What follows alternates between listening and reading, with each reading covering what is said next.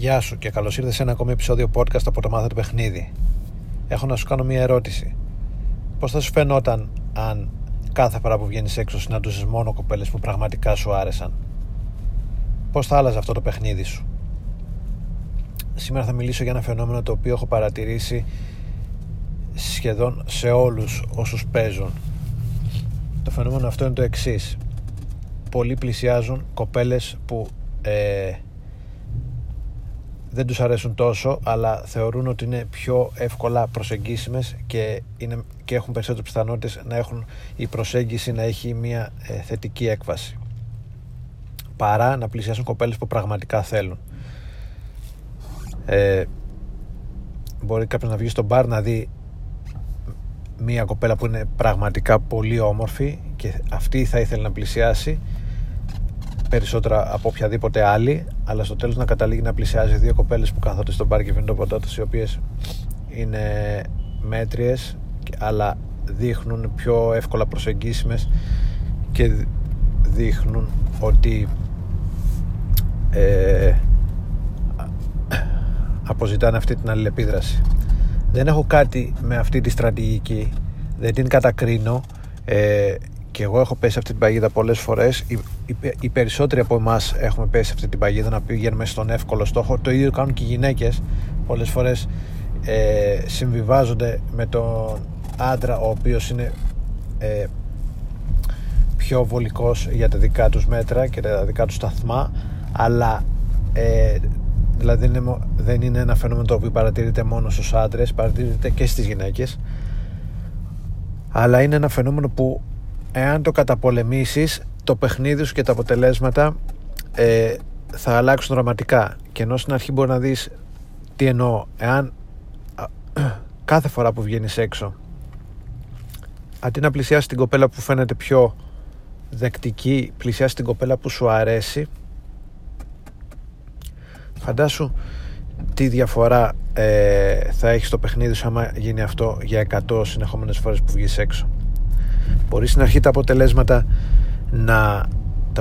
σου να πέσουν, γιατί η αυτοπεποίθησή σου δεν θα είναι στο επίπεδο του να πλησιάζεις την πιο ωραία κοπέλα για τα δικά σου γούστα, γιατί προφανώς είναι και υποκειμενικό το θέμα, αλλά την πιο ωραία κοπέλα η οποία σε φοβίζει περισσότερο από όλες, αλλά σ' αρέσει και περισσότερο από όλες. Στην αρχή δεν θα έχεις φτάσει σε αυτό το επίπεδο αυτοπεποίθησης.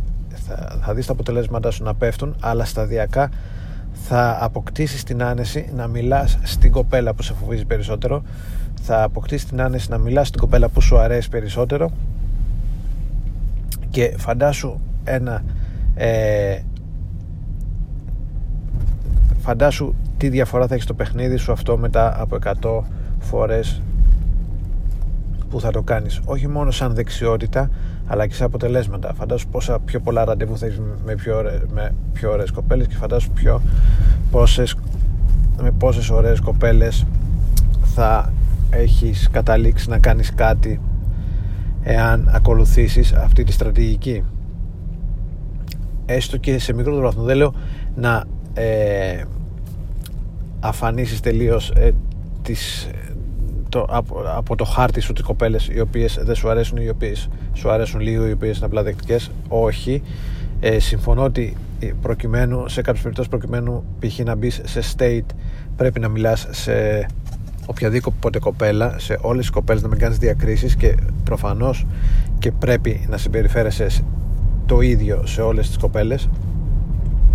Αλλά φαντάσου τη διαφορά εάν κάθε βραδιά που βγαίνεις έξω, κάθε μέρα που πας έξω για παιχνίδι, μιλείς σε αυτές τις κοπέλες που θεωρείς συντεκτικές, συν μία που θεωρείς ότι είναι πιο φοβιστική, αλλά είναι πολλές φορές πιο ελκυστική κιόλας από τις κοπέλες που συνήθως μιλάς.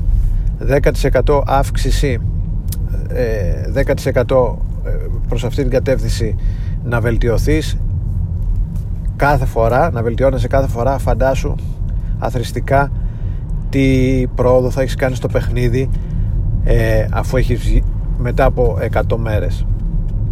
Αυτό ήθελα να πω και σε προκαλώ να κάνεις αυτή την αλλαγή στρατηγική στο παιχνίδι σου και να εστιάζεις στις κοπέλες, να εστιάσεις συστηματικά στις κοπέλες που σε φοβίζουν αλλά ταυτόχρονα σου είναι πιο ελκυστικές και όχι να πηγαίνεις στις πιο δεκτικές και μία στο τόσο, εάν τύχει, εάν κάτσει, να συναναστρέφεσαι με τις κοπέλες που πραγματικά σε έλκουν. Αυτά είχα να πω για σήμερα, μια γρήγορη σκέψη.